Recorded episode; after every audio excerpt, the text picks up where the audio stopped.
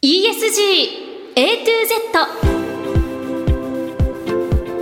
Z この番組は東京証券取引所クイック平和不動産日本経済新聞社の提供でお送りします。皆さんこんにちは。経済キャスターの滝口ゆり奈です。7月18日月曜日海の日祝日のお昼皆さんいかがお過ごしでしょうか？ESG A to Z この番組は文字通り近年世界規模で関心が高まっている ESG を A から Z までつまり入門編から応用編まで全てお伝えする番組です。ESG は E Environment 環境 S Social 社会 G Governance 企業統治。この3つの頭文字を取った略語で企業が持続的な成長を目指すために必要とされている課題です。まず本日のメニュー紹介です。最初のコーナーは ESG 投資のツボ。毎週週替わりで ESG 投資に関する情報をさまざまな角度からお届けします。今日は UBS 証券運用ソリューション本部 ETF& インデックスファンド営業部長の稲博明さんに ESG 先進国と言われている欧州の ESG ETF 事情などをお聞きします。もう一つのコーナーはピックアップ ESG ここでは ESG に積極的な企業の取り組みをご紹介します。今日は日本電産 IRCSR 推進部長長安正弘さんです。さあそれでは皆さん12時30分までの短いお時間ではありますが最後までどうぞお付き合いください。人生100年時代と言われる中資産形成に関する議論や SDGs、ESG 投資の意識の高まりなど金融リテラシーへの社会的な関心がかつてないほど高まっています。東京証券取引所大阪取引所では金融経済教育の新ブランド JPX マネブラボを新設。幅広い世代に総合的な金融経済教育を展開しています。詳細は JPX マネブラボで検索。銘柄選別ってどうやったらいい？来週の相場のポイントは？株式投資に役立つ情報ツールならクイックマネーワールド。マーケットのプロが予想したデータで銘柄探しもできる。プロがチェックする情報も見られる。オンラインセミナーも毎月開催中。マネーはで検索して会員登録しよう。ESG 投資のツボ。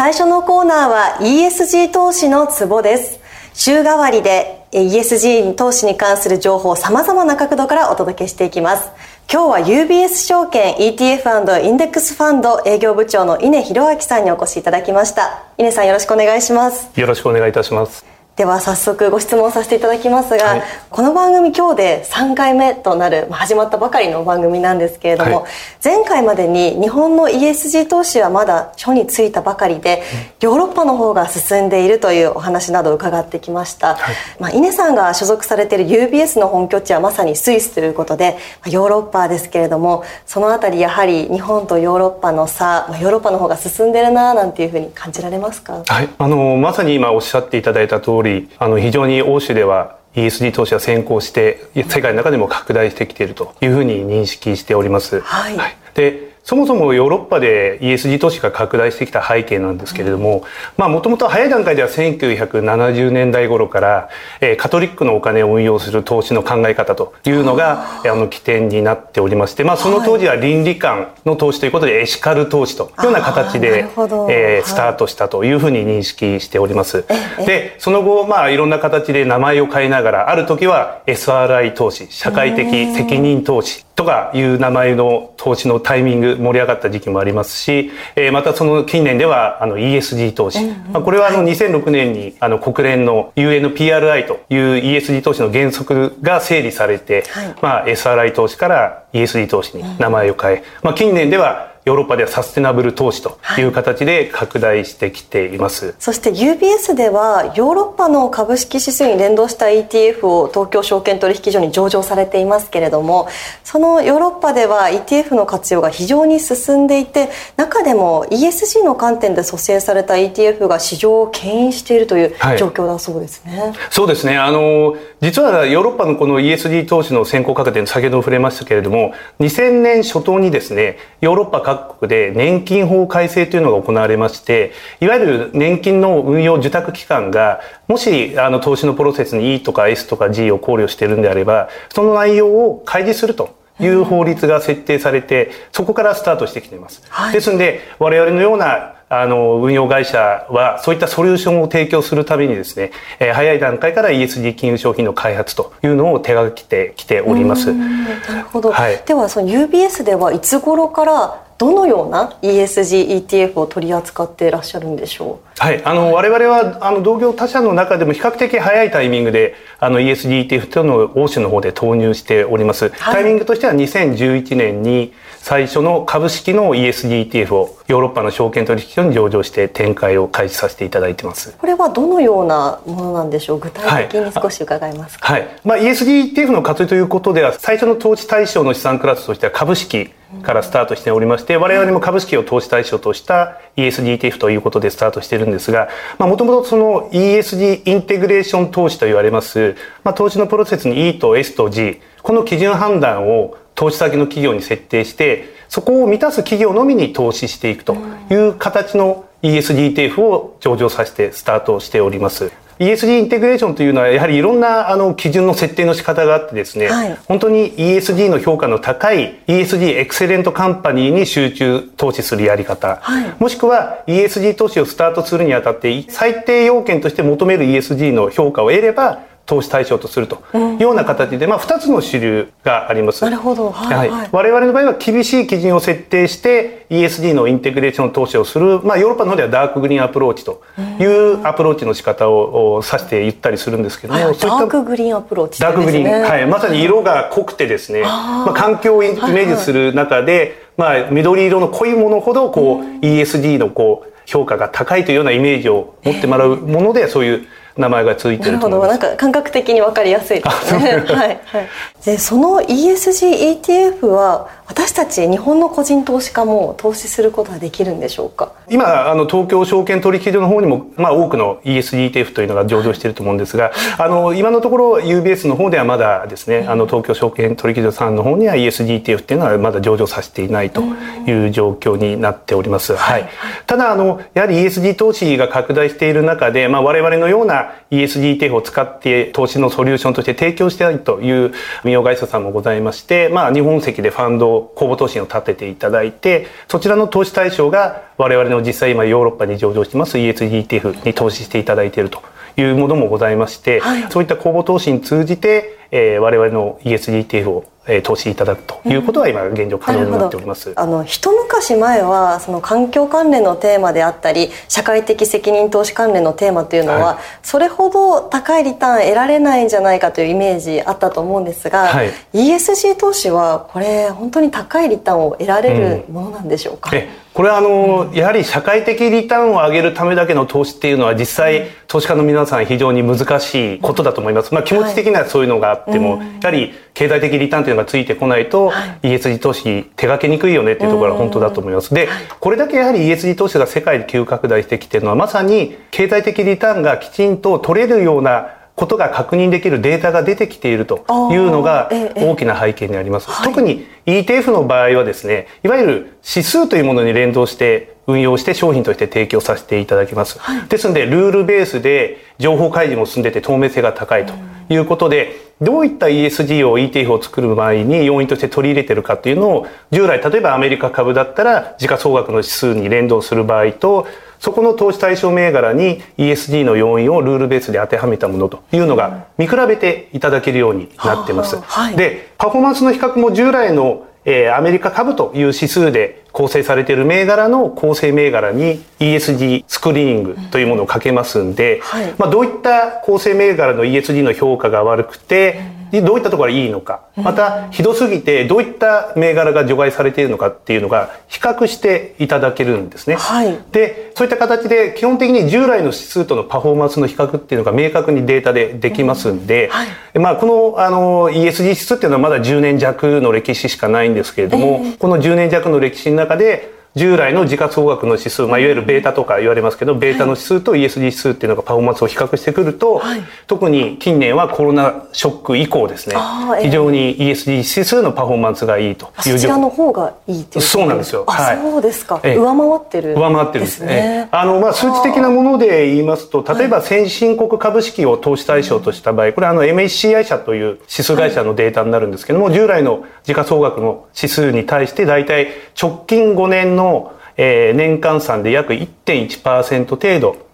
アウトパフォームしているという状況になってます。はい。で、はい、ここの経済的リターンについてはやはりあの今年に入ってから様変わりしてまして、はい、昨年12月末まではですね、はい、直近5年非常に ESG の投資っていうのがアウトパフォームする、まあ、指数ベースでも確認できるんですけれどもそういった兆候が続いておりました、その当時は同じ先進国株式ですと、まあ、2%を超えるような平均でアウトパフォームするという状況だったんですけれども、今年の2月以降ですね、ロシアがウクライナに侵攻して、エネルギー価格が急上昇した。そうですね。はい。で、特に今の ESG 投資っていうのは、あの、脱炭素という点を非常に取り込んでいますんで、はい、石油株を筆頭としたエネルギー株というのはあまり投資対象になっていて、戦略によってはもうほとんど投資から除外されているとい。う状況になってまして、それ以降非常にパフォーマンスが悪化しています。ただ、その期間を含めても今年5月末時点というところが過去5年間遡ってその平均の1年間のリターンを比較しても1.1%は先進国株式だとアウトパフォームしていると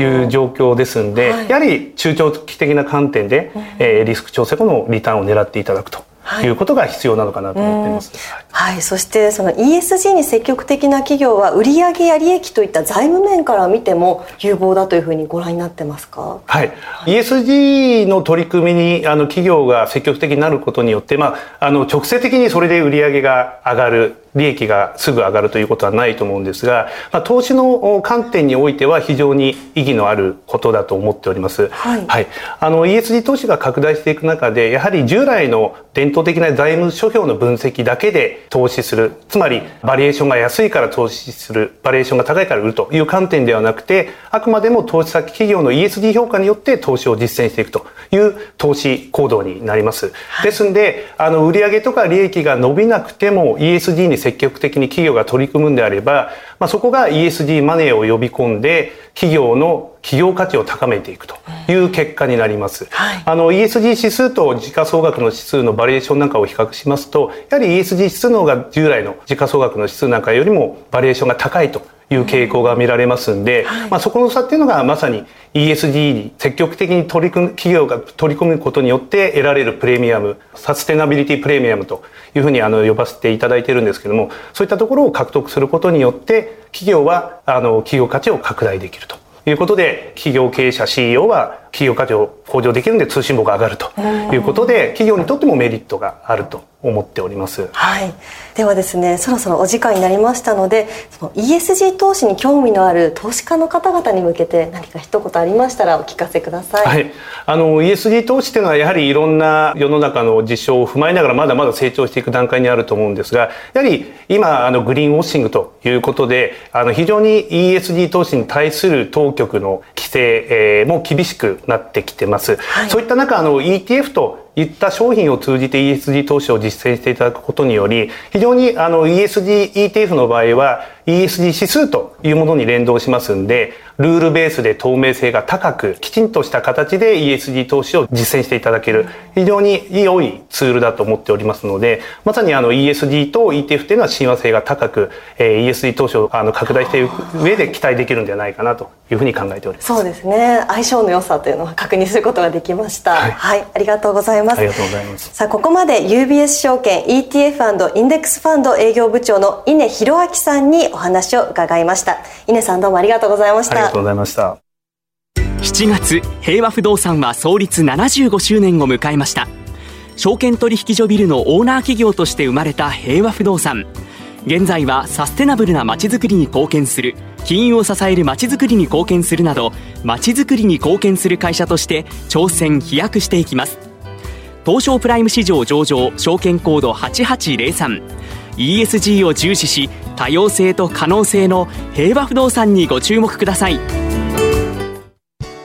杉村富夫 CD マガジン7月号。金融引き締め下の投資戦術は7月20日発売。利上げ FRB の量的引き締め。ここから日本のマーケットを細かくチェックします。CD60 分価格は送料別で税込7700円。お申し込みはラジオ日経ネットショップサウンロードまたは電話0335954730までピックアップ ESG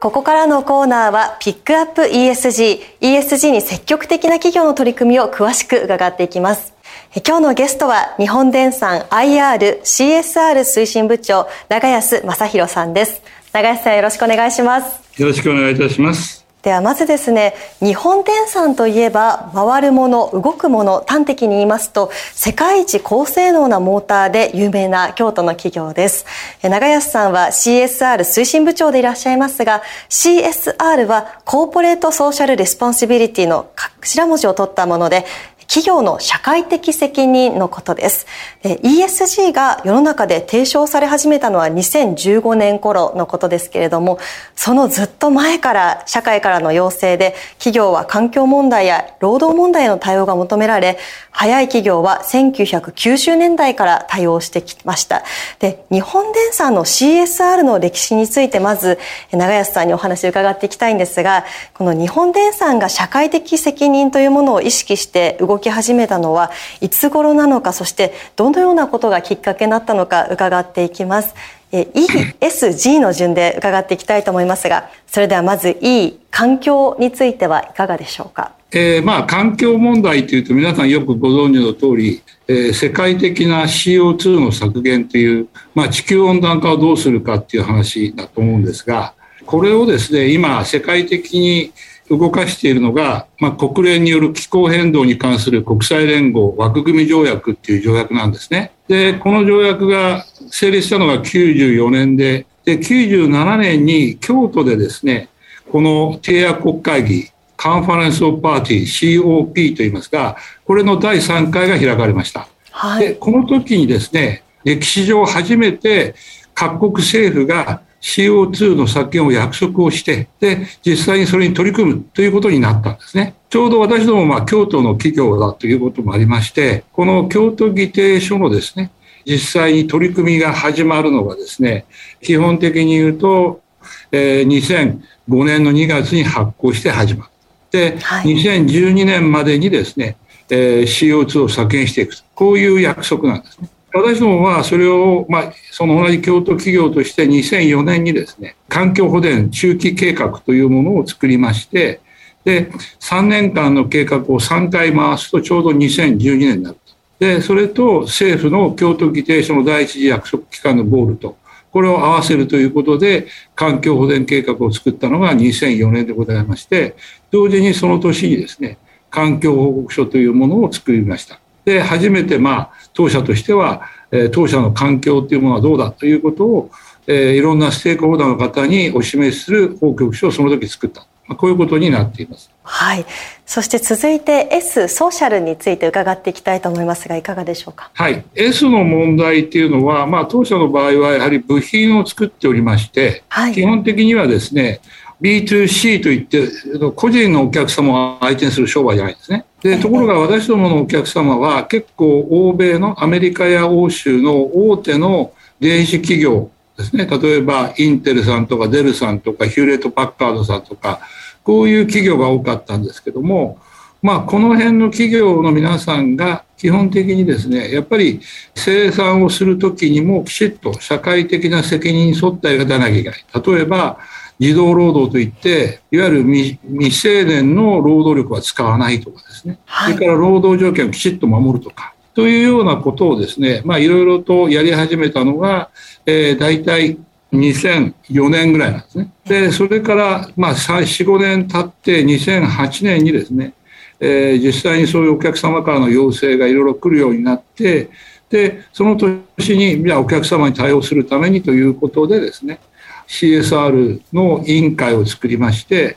で、CSR 検証というですね、ものを作ったと。で、まあ、当初は各個別の工場にお客様からいろいろと要請が来てたんですが、要請がどんどんどんどん増えてきたものですから、はい、2008年には本社でまとめて対応するということで、CSR 元年、当社の CSR 元年として2008年に CSR 委員会という取締役会直下の組織を作り、かつ2008年からですね、CSR 検証というようなものを作って、で、そういうそのお客様からの要請に対応するようになった。これが2008年でございます。そして2018年にはさらに ESG を意識した取り組みということですね。そうですね。あの日本で ESG と言われているのは、あのいわゆる2017年の7月に GPIF ですね。年金積立金管理運用独立行政法人といいますか、皆さんの年金を預かっているところですね。そこがこの ESG に沿った投資を始めますよということで発表になられたということで、はい、で、そのところからちょうど我々も、我々の企業もですね、その ESG の評価機関から評価されるようになったんですね。で、その評価機関で評価されないと、GPF さんの投資している ESG のインデックスに入らない。入らないとですね、まあ、当社に株式の資金が回ってこない。まあ、こういうことになったわけです。はい、ということで、まあ、ここはもう一度ですね、その投資の資金が回ってくるように ESG を見直してで評価機関の方に評価していただけるようなやり方に変えようということでいろいろ見直しをした結果2008年のその CSR 検証に加えまして2018年の2月にですね CSR 行動宣言というものを作って開示をさせていただいた、まあ、こういう経緯になります。はい、はい。では最後に G ガバナンス企業統治の部分はいかがでしょうか？そうですね、まあ、あのもともと私どもの CSR 検証の中で言ってるガバナンスっていうのは、基本的には腐敗防止ということで、賄賂を受け取らないとかですね、不正をしないとか、はい、そういうことだったんですけれども、実際に ESG の評価機関の方々が評価されるのも、例えばコープドガバナンスということで、例えば取締役会の構成がどうだと、女性の取締役会いるのかと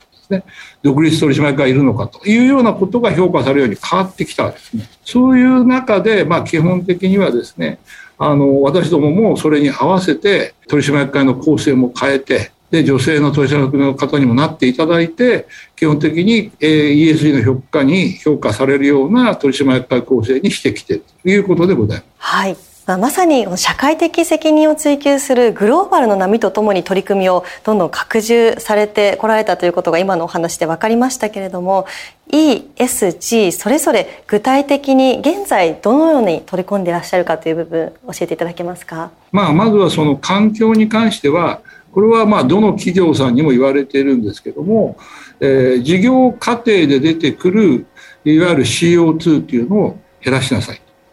ということで、はい、まあ、当社の場合は、えー、事業の中で出てくる CO2 これはスコープ1と2というんですがこれについては2040年までにカーボンニュートラルにしますよという宣言をいたしました。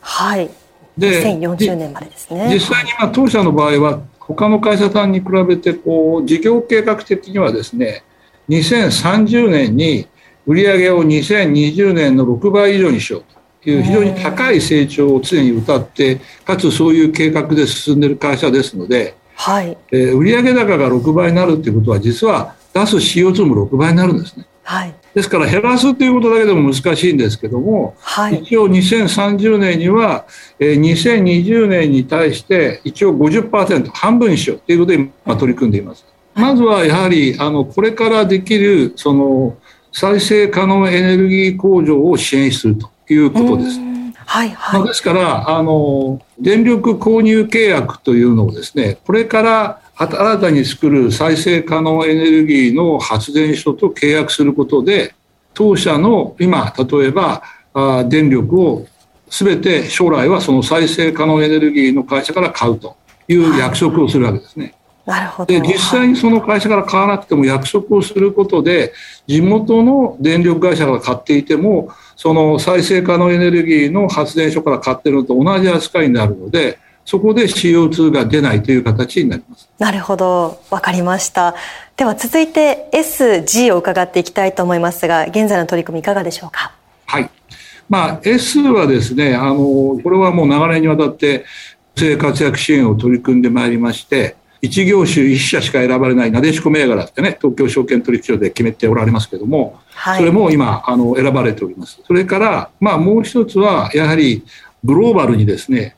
12万7千人の社員がいまして、で、日本人はもう1万人未満なんですね。ほとんどが日本人じゃない外国籍の従業員の方がいる。これ、こういう方々の、まあ、多様性を、えー、まあ、なんていうんですかね、生かした形で、えー、できるだけ尊重し、生かす形での、えー、事業展開ということを考えていくということですね。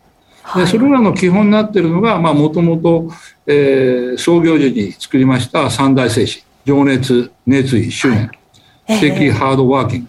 すぐやる、必ずやる、できるまでやる。まあ、これを基軸に、今申し上げた男女、それからまあいろんなそれ以外の多様性、それから国を超えた民族の多様性を尊重して働きやすい環境づくりに取り組んでいます。では最後 G はいかがでしょう？えー、G の方はですね、まあ、今も申し上げましたけども、コープトガバナンスに関して言うと、あの非常にですね、えー、今は独立取締役の方を増やしておりまして、はい、えー、女性の方も今やもう4名いるというところまで来ております。多様な社会のを代表する方に取締役になっていただいて、当社の成長をきちっとですね、あの、見ていただきながら、必要なアドバイスをいただいて、持続的な企業価値の成長を図っていきたいというふうに考えております。はい、わかりました。長安さんには来週も登場していただきまして、成長とともにある ESG という日本電産の真髄にさらに迫ってまいりたいと思います。ここまで日本電産 IR CSR 推進部長、長安正弘さんでした。長安さんありがとうございました。どうもありがとうございました。数字やファクトで語ると、相手の納得度も全然違う。取引先との会話も、会議での発言も変わってくる。会話の引き出しも増える。だから、私は日経電子版。通勤や休憩時間などの隙間時間で、市場や競合の動きを効率的にチェック。マネーの仕組みも一から学べる。日経電子版は、ビジネスパーソンが選ぶ成長につながるニュースメディアナンバーワン。さらに、有料ニュースアプリ利用者数も断然ナンバーワン。ただいま、初回無料体験実施中。ESG A to Z この番組は東京証券取引所クイック平和不動産日本経済新聞社の提供でお送りしました。投資に関する最終決定はご自身の判断でなさいますようお願いします。ESG A to Z あっという間にエンディングのお時間となりました。今日は前半に UBS 証券 ETF& インデックスファンド営業部長の稲弘明さんにお越しいただきまして ESG 先進国と言われている欧州の ESG、ETF 事情などを伺いました。そして後半では日本電産 IRCSR 推進部長長安正弘さんに ESG の取り組みについてお話を伺いました。え今日の放送皆さんの投資のご参考になりましたでしょうか？それでは皆さん次回またお会いしましょう。